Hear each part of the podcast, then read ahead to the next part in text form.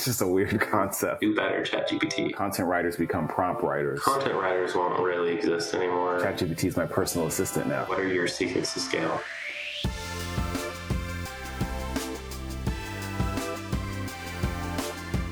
On today's episode of the podcast, I have Brenton Thomas from Twibi Digital Marketing Agency on the show, and we chat about AI prompt writing. And it was super open ended. We just kind of saw, you know, where we went with the conversation. We ended up talking about SEO quite a bit. So, you know, if you're wondering, like, where does AI fit into SEO and can I use AI to write my blog post? Like, is that a good idea? Well, you'll have to listen to the rest of the episode to figure that out.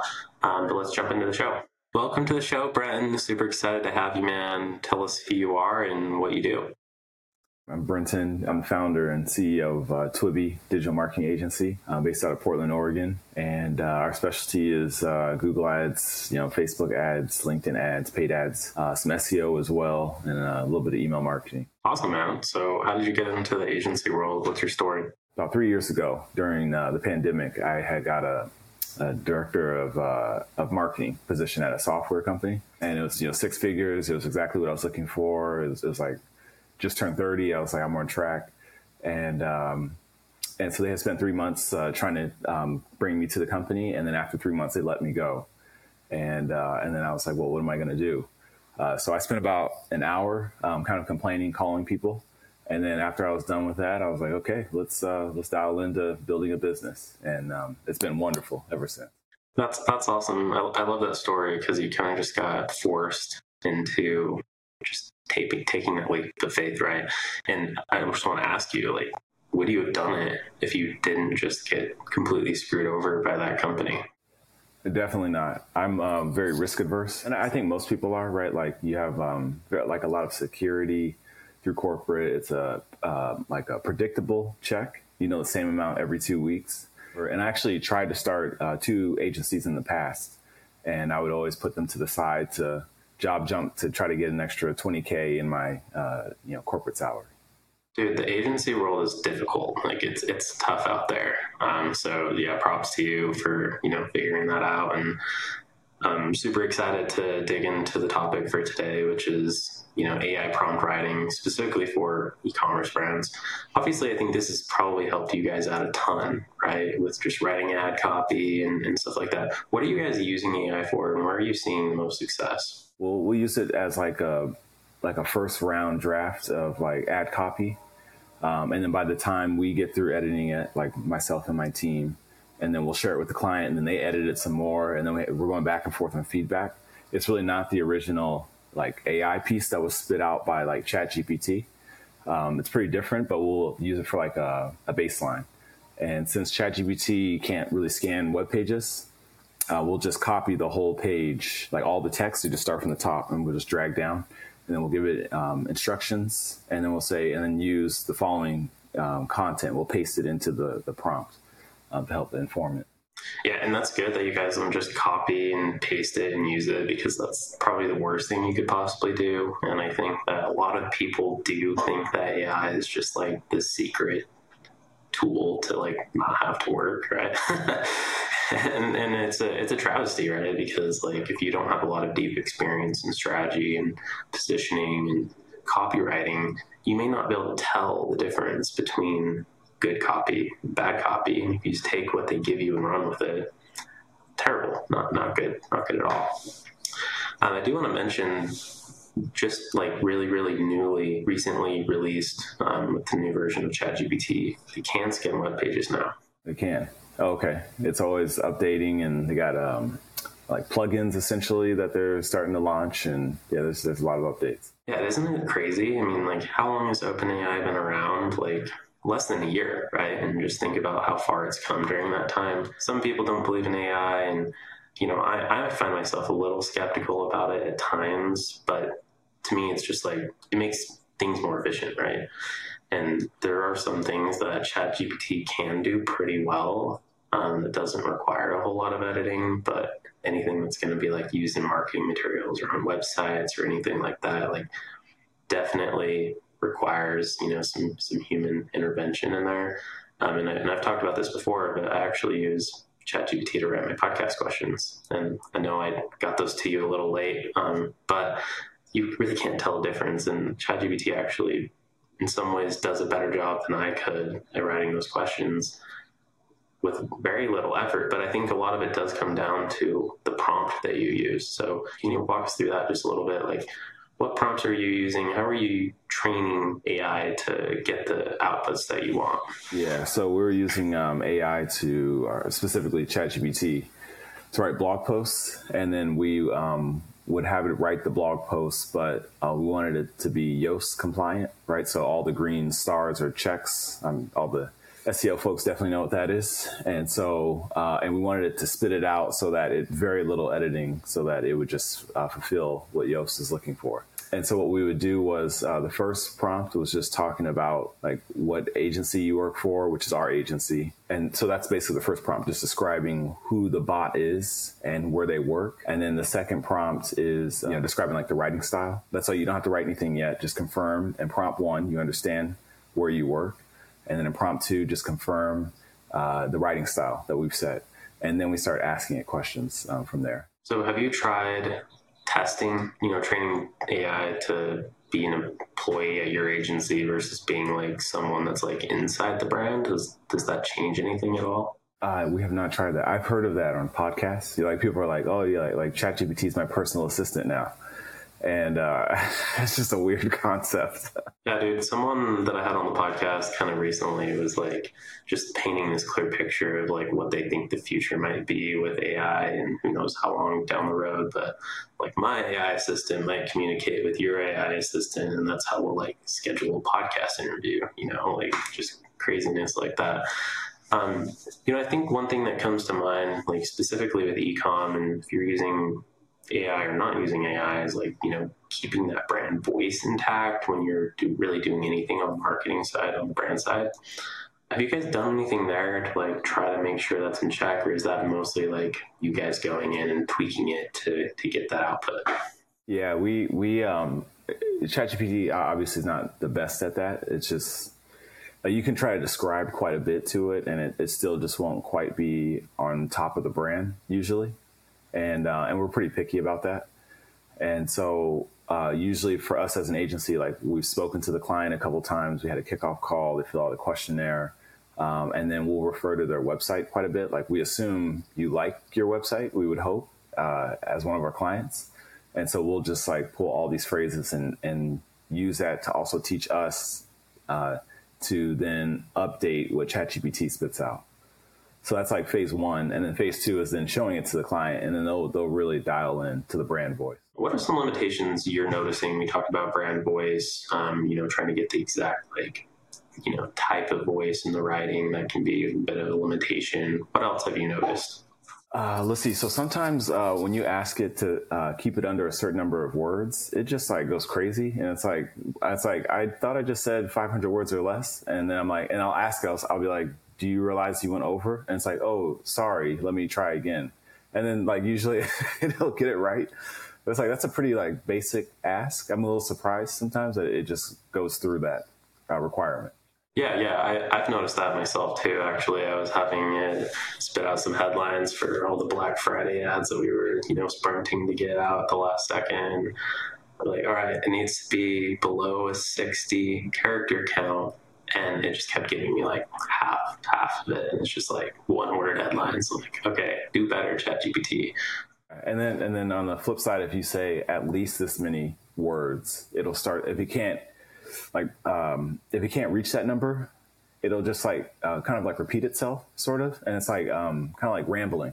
And it's like okay like just like let me know you can't get there. Like just just say that and i'll i'll rephrase my prompt Okay, so let's, let's talk about advantages. I think one of the things that ChatGPT does really well at, and this is an extremely underrated use case, the rule of thumb with copywriting is like try try to get the point across in as few words as possible, right? So sometimes, like if I'm just like creating a landing page for for a client, I'll take like the verbiage that's like already on like their main website pages, and I'll say say this in as few words as possible. You're giving it a very unique input, and you get a very unique output, but it's just like takes all of that work out of it and it actually turns out really really well Pretty good use case. Okay. We don't um, build web pages, but we'll take that. We'll take some of the copy off the website and then use it for um, ad copy. So we kind of we do do the same thing. What has surprised you with what AI has been able to do for you guys? I mean, obviously you go to AI and you just like see, okay, I'm going to see if AI can handle this. Like, has anything just like blown you away? I was um, working in um, uh, Google uh, Data Studio or Looker Studio now, and so I had to write some like formulas, some like regular expression formulas, and uh, I just I just am not very good at it. I just don't have a lot of experience with it. But um, a client hired us to like build some reporting, and so it's like um, was just like a couple of like um, fields in the report that needed like specific like custom coding and so I'm like Googling. I spent hours just like trying to Google how to do, um, how to include multiple strings of text uh, to be included into a single field on the report. And I uh, spent just numerous hours Googling it. And I was like, can ChatGPT do this? I don't know. It's kind of, seems like a lot to ask of it. And so it uh, went in ChatGPT, asked it, and it spit out the code. It didn't work at first, and then I had to explain more. Like I'm using this inside of Google ta- uh, Google uh, Looker Studio, um, can you adjust the code so that it, it works specifically for it?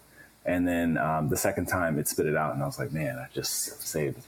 I wasted already like four hours, but I saved maybe another four. Dude, I've been there, like the syntax for like trying to combine data sources and dimensions and metrics in Looker Studio, like makes absolutely no sense to me. And so that's a yeah, that's a really cool use case, and like it really enables like non-coders to be able to do basic, you know, technical tasks, right? I mean, you can have it generate CSS for like an email or a button on a website, like really simple coding tasks like that. Honestly, are like so so so nice with ChatGPT. It's like good and bad, you know know, for like overall society. It's like, wow, it's amazing. And it's like, oh, if this continues, like, what happens to certain jobs? Right. Yeah.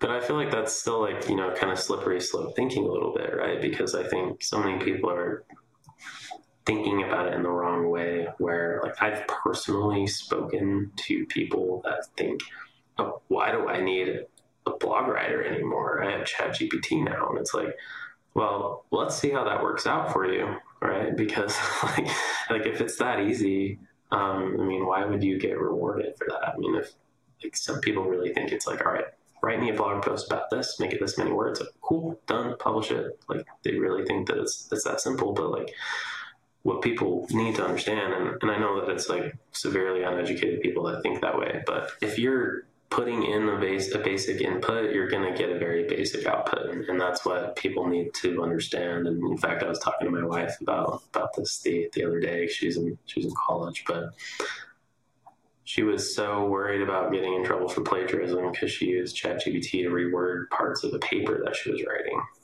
and I was like, "There's no way to detect something with AI written if you start with a unique input." That's that's that's the kicker here. Like if you say, "All right, write me write me an article about basic SEO strategies, whatever it might be. How many other people out there do you think like thought about that same thing? Like obviously you have competitors within any given topic, right?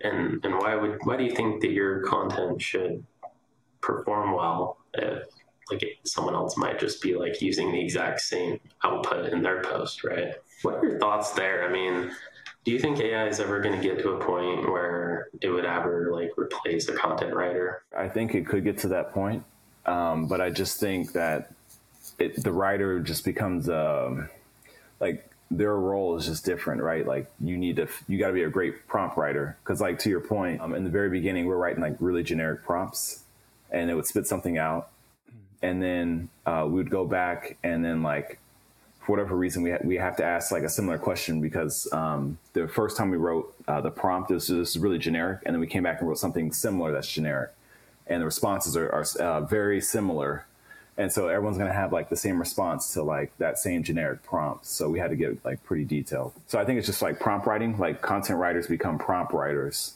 and then also um, get the real world inputs to inform the prompts, and and then they're talented prompt writers on top of that. I think that's the future.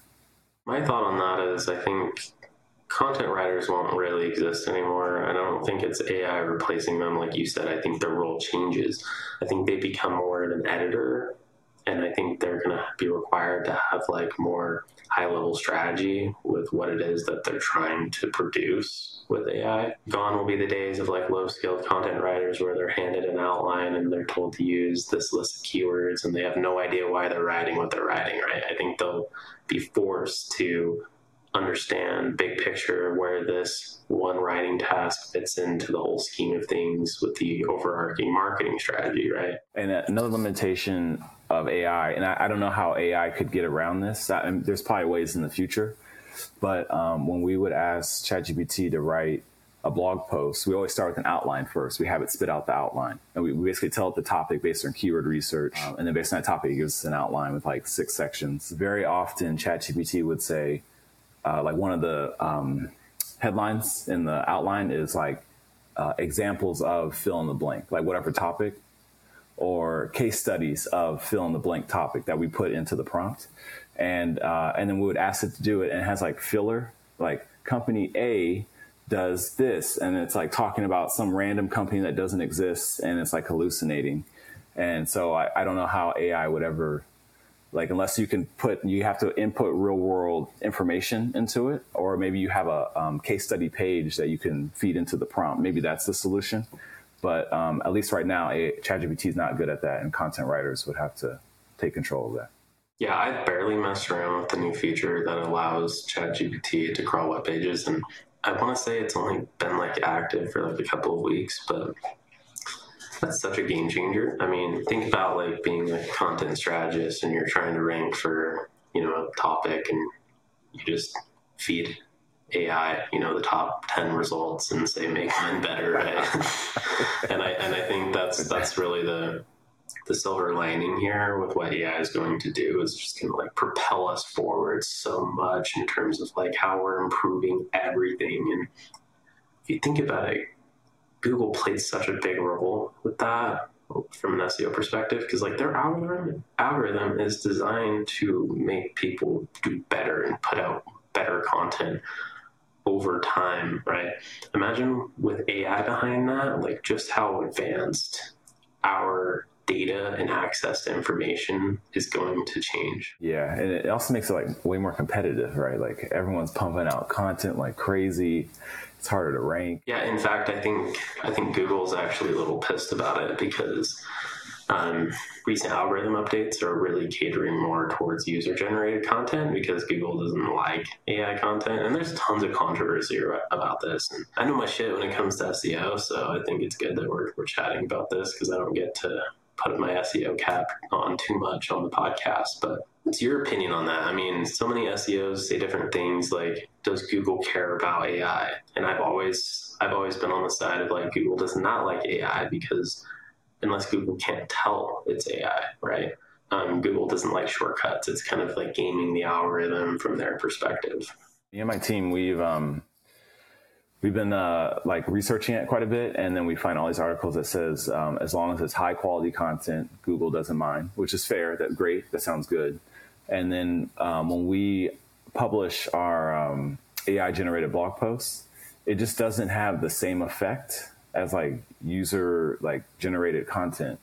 And so we're like, okay, well, like, are we being punished by Google or, or are we not? We, we can't really tell because all the everything we see is like from Google. It's like we don't as long as it's high quality, and then we'll look at like the top five spots um, for whatever we're trying to rank. And it's like our blog posts um, have like more in depth information. It's 2,000 words, um, internal, external links. Are, you know, it's like it's got all of it.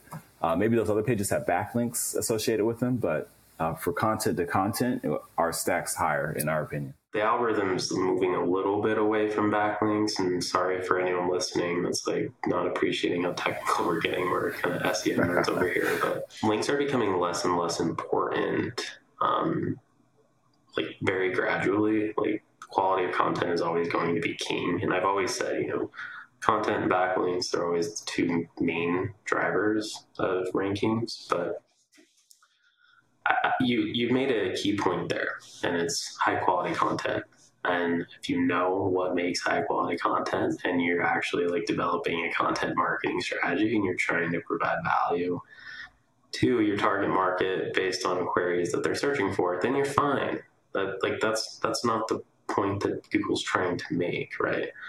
Um, it's the fact that if you're going to put out 10,000 blog posts a day just to try to get as much traffic as you can, eventually that's going to hurt you.